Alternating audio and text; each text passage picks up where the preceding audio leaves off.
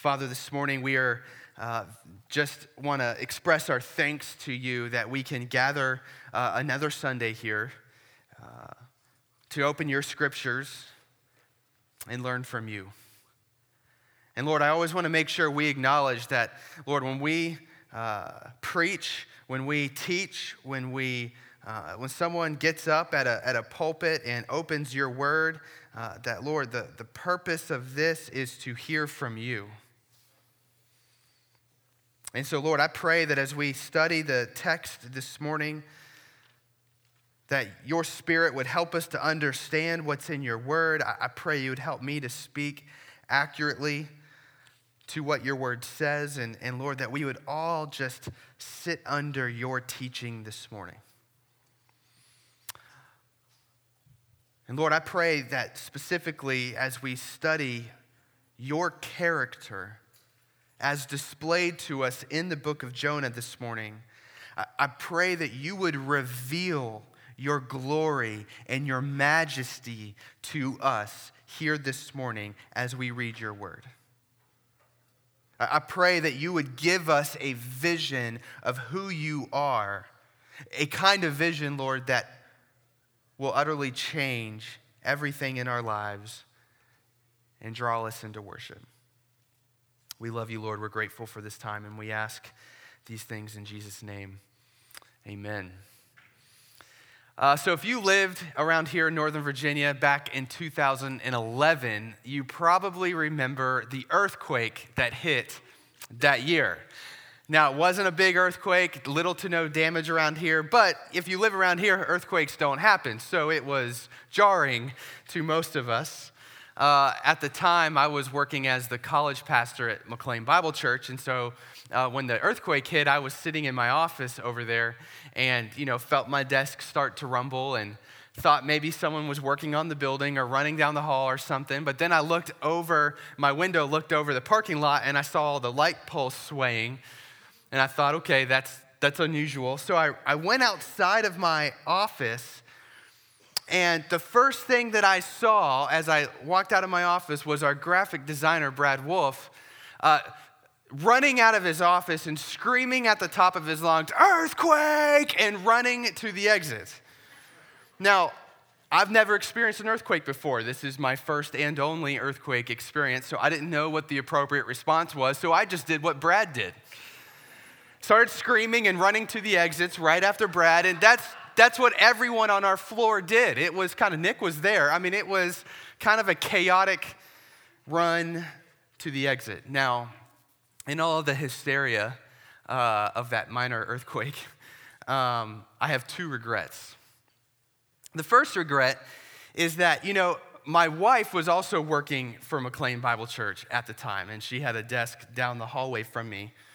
And that was something that I forgot as I joined in the hysteria running outside of the building instead of making sure she was safe. And she reminded me of that when we got outside.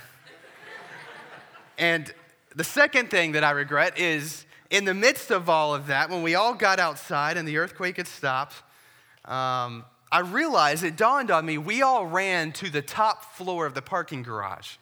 All right, so yes, McLean Bible Church, yes, has a parking garage.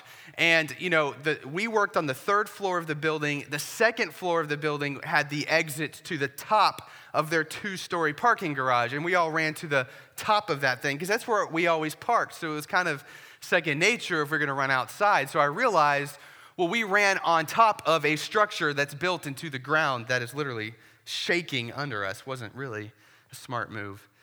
Um, now, I'm sure many of you have had much bigger earthquake experiences if you've lived in different areas than that 2011 earthquake. But when you feel the earth move underneath your feet, it's an eerie experience. Uh, uh the, the foundation of the earth that we stand on, the, the foundation that we build our buildings into and anchor them in, is shaking. And there's nothing that's to stop it it's going to do what it's going to do. Uh, there's nothing like an earthquake to make you feel small and powerless and mortal, right? I mean, you can't tame an earthquake, you can't negotiate with it, you really can't prevent it. It's an eerie feeling. And as we conclude this series in the book of Jonah that we've been in now, I think this is part seven in the book of Jonah.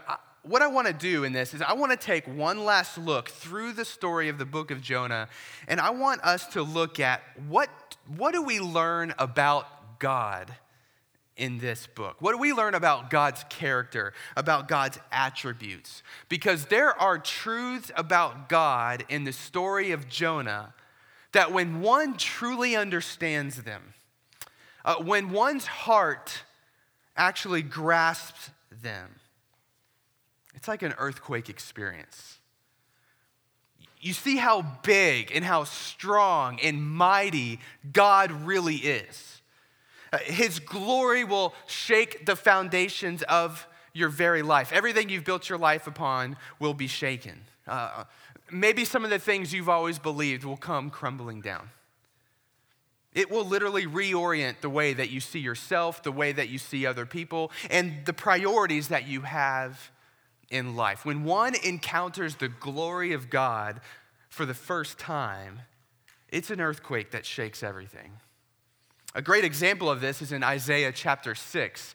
In Isaiah 6, uh, Isaiah the prophet has a vision of the glory of God, and he records in verses 1 to 5 his response. If you look at this, I'm going to read verses 1 to 5. It says, In the year that King Uzziah died, I, this is Isaiah, saw the Lord seated on a high and lofty throne, throne, and the hem of his robe filled the temple. Seraphim, these glorious angels, were standing above him. They each had six wings. With two they covered their faces, with two they covered their feet, and with two they flew. And one called to another, Holy, holy, holy is the Lord of armies. His glory fills the whole earth. The foundations of the doorways shook at the sound of their voices, and the temple was filled with smoke. So, this is what Isaiah sees. It's, it's hard to even put in words that we can understand, right? So, it's just this incredible experience. And here's his response in verse 5 Then I said, Woe is me, for I am ruined, because I am a man of unclean lips and live among a people of unclean lips. And because my eyes have seen the King, the Lord of armies. When Isaiah says, Woe is me, I am ruined, what he's saying there is, I'm silenced. There's nothing that I can bring. Uh, when I look at myself and compare to the glory of God, it's, it's nothing. There's nothing I can say. I have no argument to bring to God. I can't debate him. I can't negotiate with him. He says, I'm ruined. And in the book of Jonah, we see a similar response from the king of Nineveh in chapter 3. If you remember the story of Jonah, we've been studying it a lot together. God had called Jonah to go preach to Nineveh. This is what God told Jonah to do. Chapter 1, verse 2 God says to Jonah, Get up, go to the great city of Nineveh, and preach against it because their evil has come up before me. So God had noticed their evil. And God was planning to judge this great city of Nineveh for their evil and for their violence. And we know that Jonah at first didn't obey. Okay, so he had a few encounters with God and some storms and a big fish, and he, but eventually he started to obey God and he went to Nineveh to preach God's judgment against them. And as we mentioned last week, Nineveh was a great city in the Assyrian Empire, but it was an evil, violent, savage type of place. Uh, they were terrorists in every sense of the word. And so when Jonah arrives at the city, this is his message. Chapter 3, verse 4. Jonah set out on the first day of his walk in the city and proclaimed, In 40 days, Nineveh will be demolished. That was his sermon. And by the ministry of the Holy Spirit, the glory and the holiness of God was made clear to these people. God's righteousness, his power, his authority, and his justice, not just God's ability, but his right and his obligation to judge Nineveh for their evil and violence was made evident to them. It was an earthquake when God's glory came. A powerful and feared city was made small and powerless. Didn't matter how deep you sunk your buildings into that foundation, it was shaking. Everything shook. Their worldview shook. Their pride was drained. They could not stand up to Almighty God. And so, this was the response of the king of Nineveh to this earthquake. Jonah chapter 3, verse 6. When word reached the king of Nineveh, he got up from his throne, took off his royal robe, put on sackcloth, and sat in ashes. Just think about that, that scene. This mighty, majestic king of a great city that everyone feared. He hears the word of God, it pierces his soul, and he gets up off of his throne. And he takes off his royal clothes and he puts on sackcloth and ashes, a, a symbol of human frailty I came from dust, and to dust I will return. How can I stand up against God? I mean, it was an Isaiah 6 moment. Woe is me, I am ruined when I look at the glory of God. I mean, have you had an experience like Isaiah did in, in Isaiah 6 or like the king of Nineveh did in Jonah 3? An experience where you encounter the glory and the grandeur of God. And when you see his righteousness, when you see his holiness and his goodness, you see yourself different. You see the people around you different. You see your own sin and how you have fallen short of God's glory. And when you see his power and his sovereignty, you see your own mortality and your own powerlessness when I compare myself to God. And here's the thing if, if anyone, if you really want to fully grasp the enormity of the grace of God that is given to us in and through Jesus, if, if anyone wants the gospel to utterly change their life, they need to have this kind of encounter with the glory of God and the grandeur of God the kind of encounter with God that forces you off the throne of your life, where that's the only response. And so here's what I want to do this morning as we look through the book of Jonah one last time is I want to show you some truths about God, some attributes that God has that we see in the book of Jonah. And when we truly see these for what they are and we see God for who he is, it brings us to our knees in worship and surrender to God. And so here's what I have I have three truths for us this morning that I want us to look upon from the book of Jonah truths about God, and then some thoughts on how we should respond. So here's truth number one. Truth number one is we learn about God's justice in the book of Jonah. God's justice.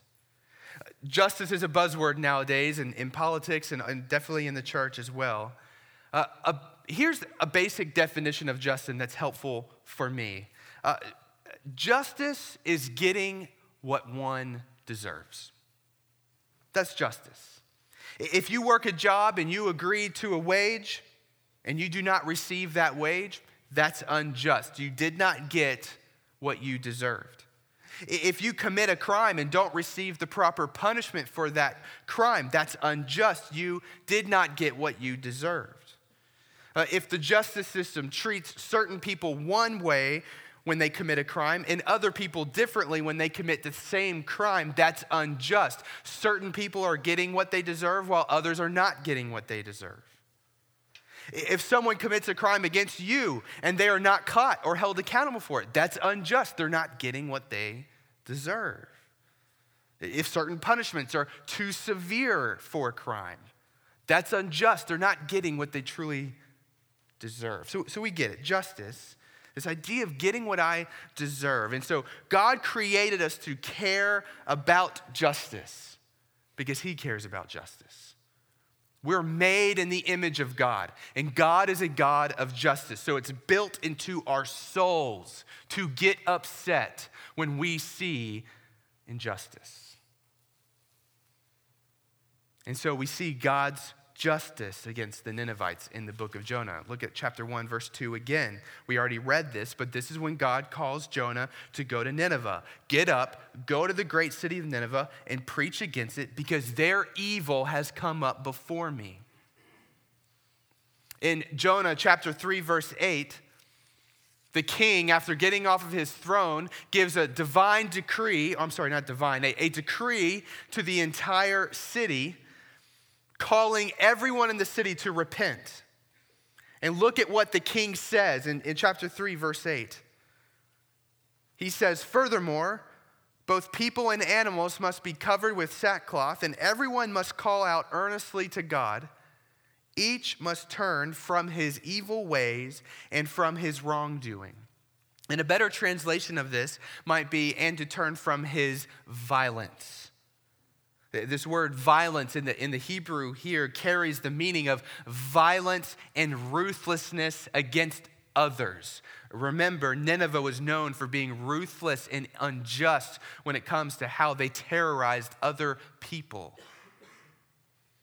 And then finally, in, Jonah chapter 3, verse 10, this is where we see God's mercy on Nineveh in response to their repentance. But look at what God says. He says, uh, God saw their actions that they had turned from their evil ways, so God relented from the disaster he had threatened them with. And he did not do it. And so here's what we know we know the, the Ninevites were a violent, evil people. And what we see here is that God saw this violence, he, he, he saw what they were doing, and because he's a just God, he was planning on judging them for it, giving them what they deserve. In other words, before Nineveh repented, the just thing for God to do would have been to judge them through destruction. That's what God was going to do. And this is what Jonah preached to the Ninevites, chapter 3, verse 4. In 40 days, Nineveh will be demolished. Jonah preached the justice of God by preaching the wrath of God on Nineveh. And deep down in the soul of the Ninevites, they knew they were an unjust people.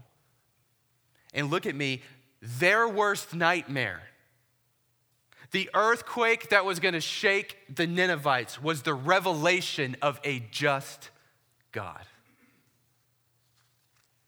Someone who could hold them accountable for their actions. The Bible speaks of a God who rightfully judges the unrighteous, a, a God who is perfectly just and gives everyone what they deserve for their sin against him and their sin against others. Uh, Romans chapter 1, verse 18 says, For God's wrath is revealed from heaven against all godlessness and unrighteousness of people who by their unrighteousness suppress the truth. And what is it that everyone who has sinned deserves? How is God's wrath actually played out? Romans chapter 6, verse 23 For the wages, again, think of what do I deserve? What have I earned? The wages of sin is death. The just wage for our sin is death. I mean, this means that if you have ever sinned, and you have, and I have, then we deserve God's wrath in the same way that Nineveh deserved God's wrath. That's what would be just. God created us to live our lives worshiping Him and loving one another. And in our sinfulness, we have rejected Him and we don't love one another always. And so that means we deserve spending eternity apart from Him. Why would we deserve eternity with God if we have rejected God? I mean, this is why in Isaiah 6, when one of God's own prophets had a vision of the glory of God, he was confronted with who God is and his holiness and his righteousness. He goes, Woe is me, for I am ruined. Why? Because I'm a man of unclean lips. He sees God's holiness, his righteousness, and his justice, and he cowers. The king of Nineveh sees God's holiness and his righteousness and his justice, and he cowers. God is a God of justice, and we deserve his judgment. That truth right there will shake the foundation of your life.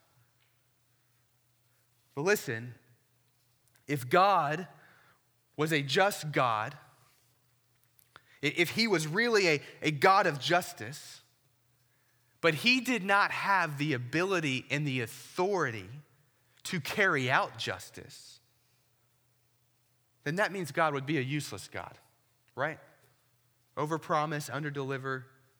He, he would be a God that calls us to justice, but cannot exercise and bring about justice. But the second truth that we learn about here uh, about God in the book of Jonah is, is this truth number two God's authority.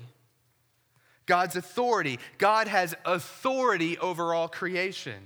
Kathy just read for us from Psalm 115, verse 3, one of my favorite verses. Our God is in the heavens and he does whatever he pleases.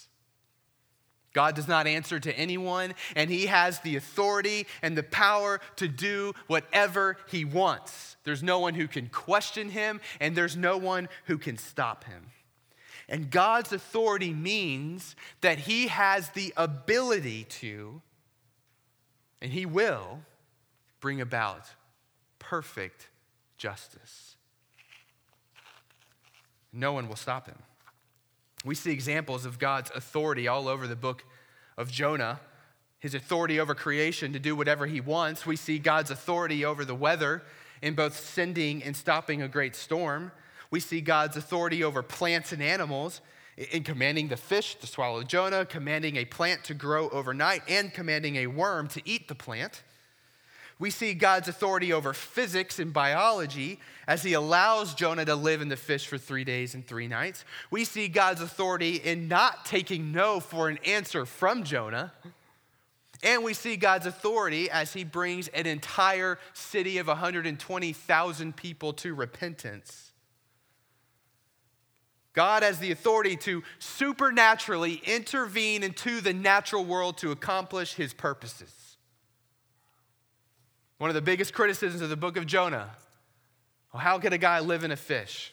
Well, God has the ability and the authority to supernaturally intervene into the natural world to accomplish his purposes.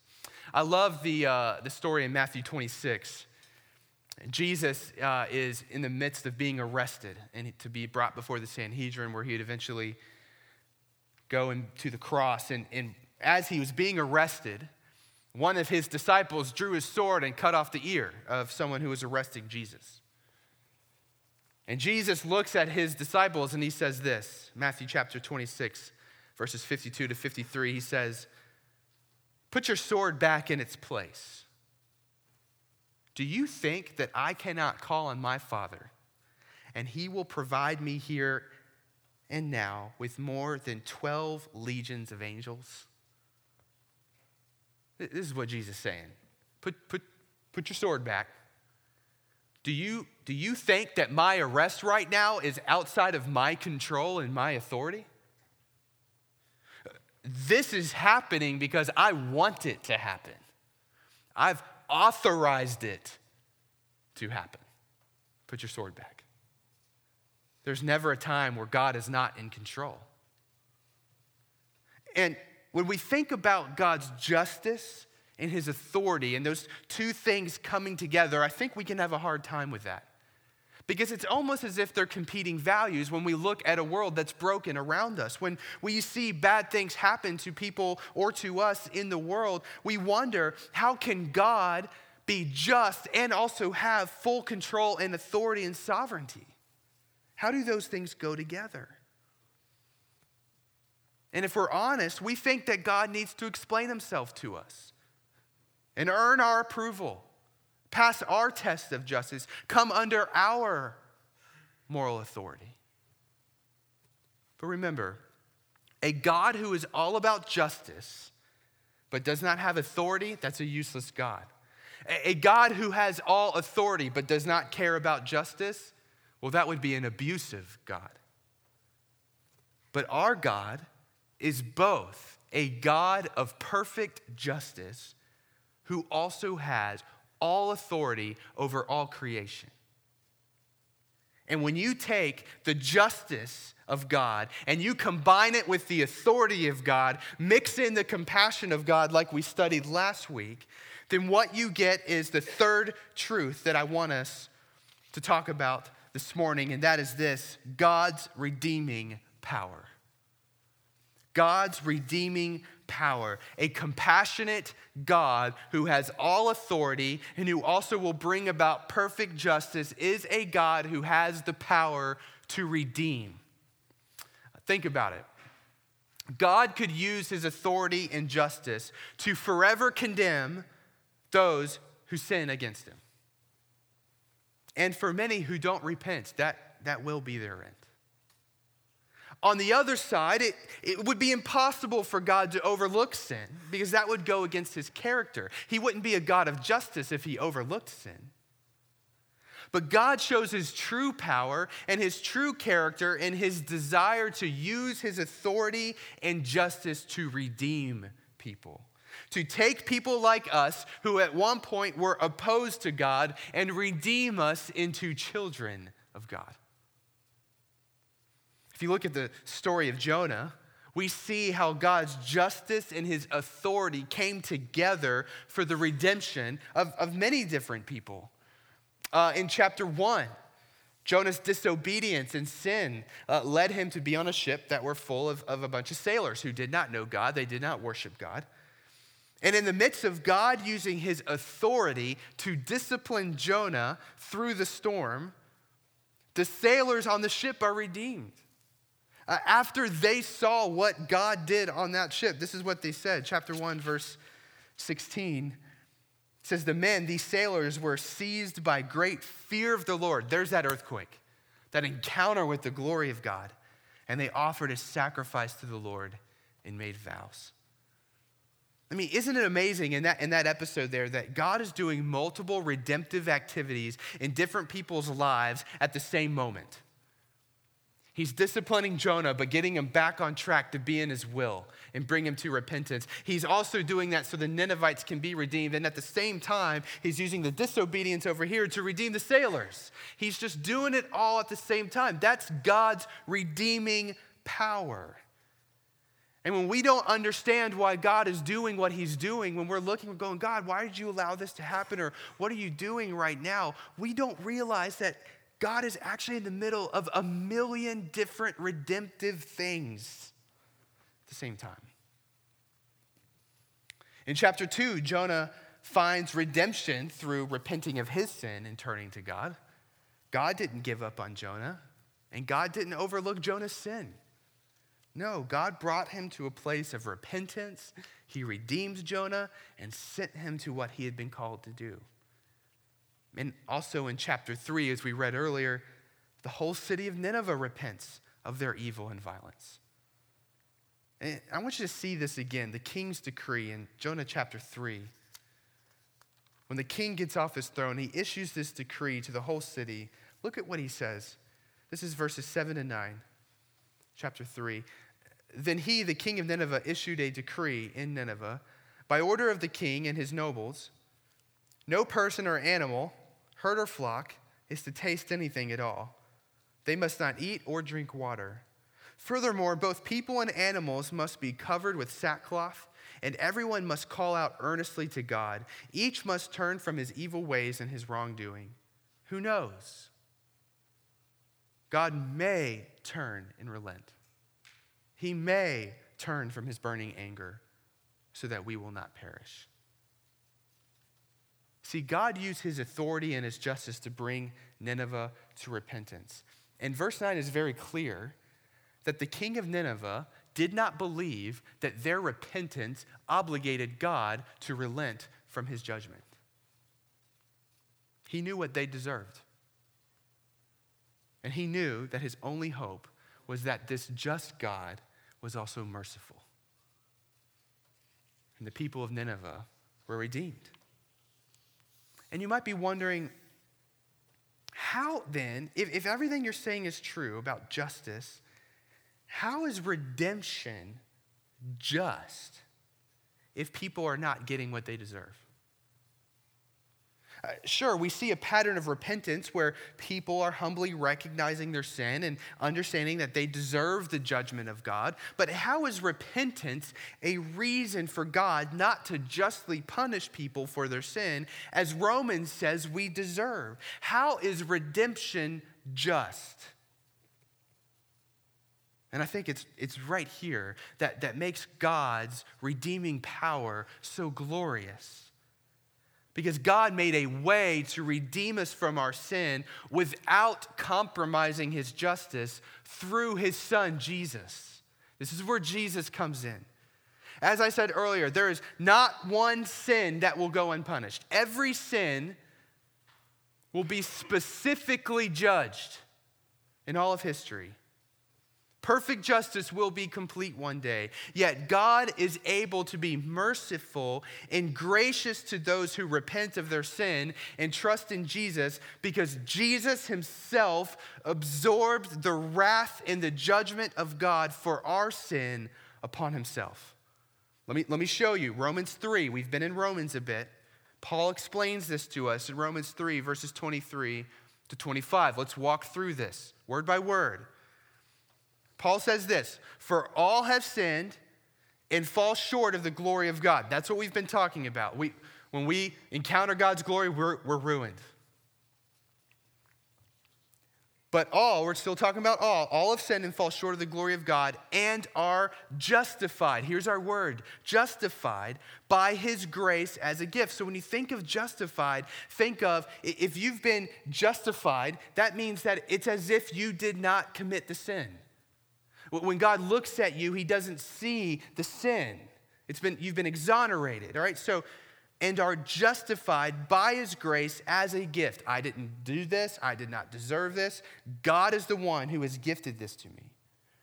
Look at this. Through the redemption, right? There's our word, that is in Christ Jesus. Jesus is the one who accomplished this. Verse 25 whom God put forward. So God has put Jesus forward. This was God's plan by his, um, put forward as a propitiation by his blood. So propitiation, big word, essentially means to appease. So when we use the word propitiation, we mean that God's wrath was appeased or satisfied on our behalf. So God puts forward Jesus Christ to be a propitiation, to appease his wrath by his blood on the cross. To be received. So, how does this get credited to me? By faith. Verse 25. To be received by faith. Here, what's faith? Uh, God, I repent and I confess the fact that I'm a sinner who deserves your justice. But I have faith that your justice will be executed upon Jesus and not me. So I trust you for that. I, I, trust in Jesus that I will be justified of my sin because your wrath went to him, it didn't, it didn't go to me. So at the cross of Jesus Christ, look at this the mercy of God and the justice of God meet, they come together because our sin is being justly dealt with. But God mercifully deals with it upon his son, Jesus, instead of us.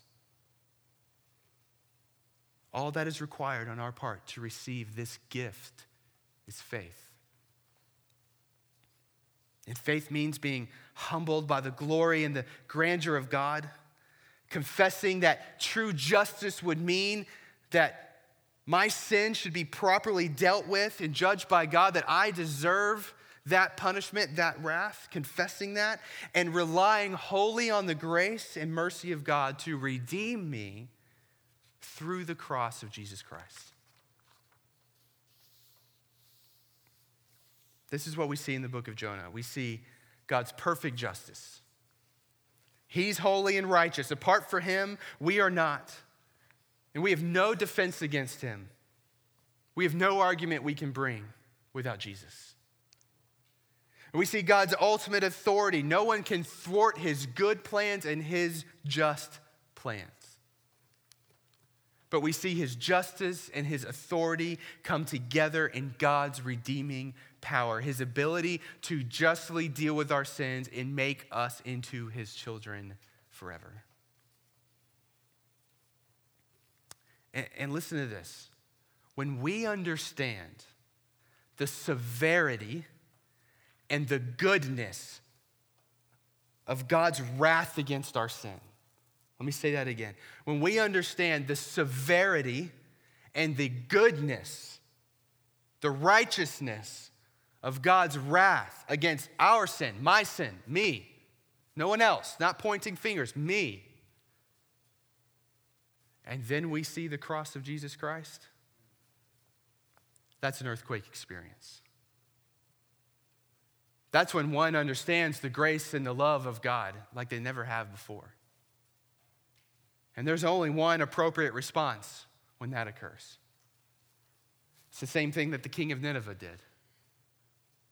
We get off the throne of our lives, repent of our sin, and throw ourselves unto the mercy of God. My only hope. And getting off the throne of your life, what that means is you realize it's, it's this moment where you realize, look, my entire life before I encountered the glory of God, my life has always been about me. Everything's been about me. I've sat on the throne and everything serves me, right? My schedule serves me, my career serves me, my bank account serves me, my relationships, my marriage, my kids. Everything is about me and my expectations and what makes me comfortable and what makes me happy. But now I see that God, you're the glorious one, I'm not. And that the world was not meant to revolve around me. The world breaks when humanity wants to be on the throne. No, God, you d- designed this place where all of creation is to your praise and to your glory. It, it, revolves around you. And so instead of me living the rest of my life with me on the throne, I'm going to repent of my sin, trust in Jesus, get off the throne, and I want to live the rest of my life with you at the center following you, living according to your word, believing that your word, and when we live your word out, that is to your glory and it is for my joy. That that's when the good life starts. Not when I secure the throne, but when I get off of it. That's the only response. The earthquake response that will shake the foundations of your life when you see who God really is. And so here's what I want us to do this morning as we, as we close. Usually I, I pray to, to close our sermons, but I want to do something a little differently uh, this morning. I just want to give all of us just kind of a, a silent moment with God. Just a time where we can quiet our souls just for a minute or two. And, and here's what I want you to pray in that moment just pray, God, I want to see your glory. I, want to I wanna have that experience like Isaiah did in Isaiah 6, or I just want to have that moment where I see who you are and it just reorients everything. So just, just pray, God, I, I want to see your glory. I want it to shake me off the throne of my life. Show me what that looks like. Show me what that looks like. And I'll just say this too if, if you're here and you don't know Christ, maybe, maybe this is a time where you could pray and ask God, God, show me your glory. If you're there, if you exist, show me your glory. Show me the mercy of the cross. I, I want to believe in that. And if that's you this morning, I, I encourage you to ask God to reveal his glory to you.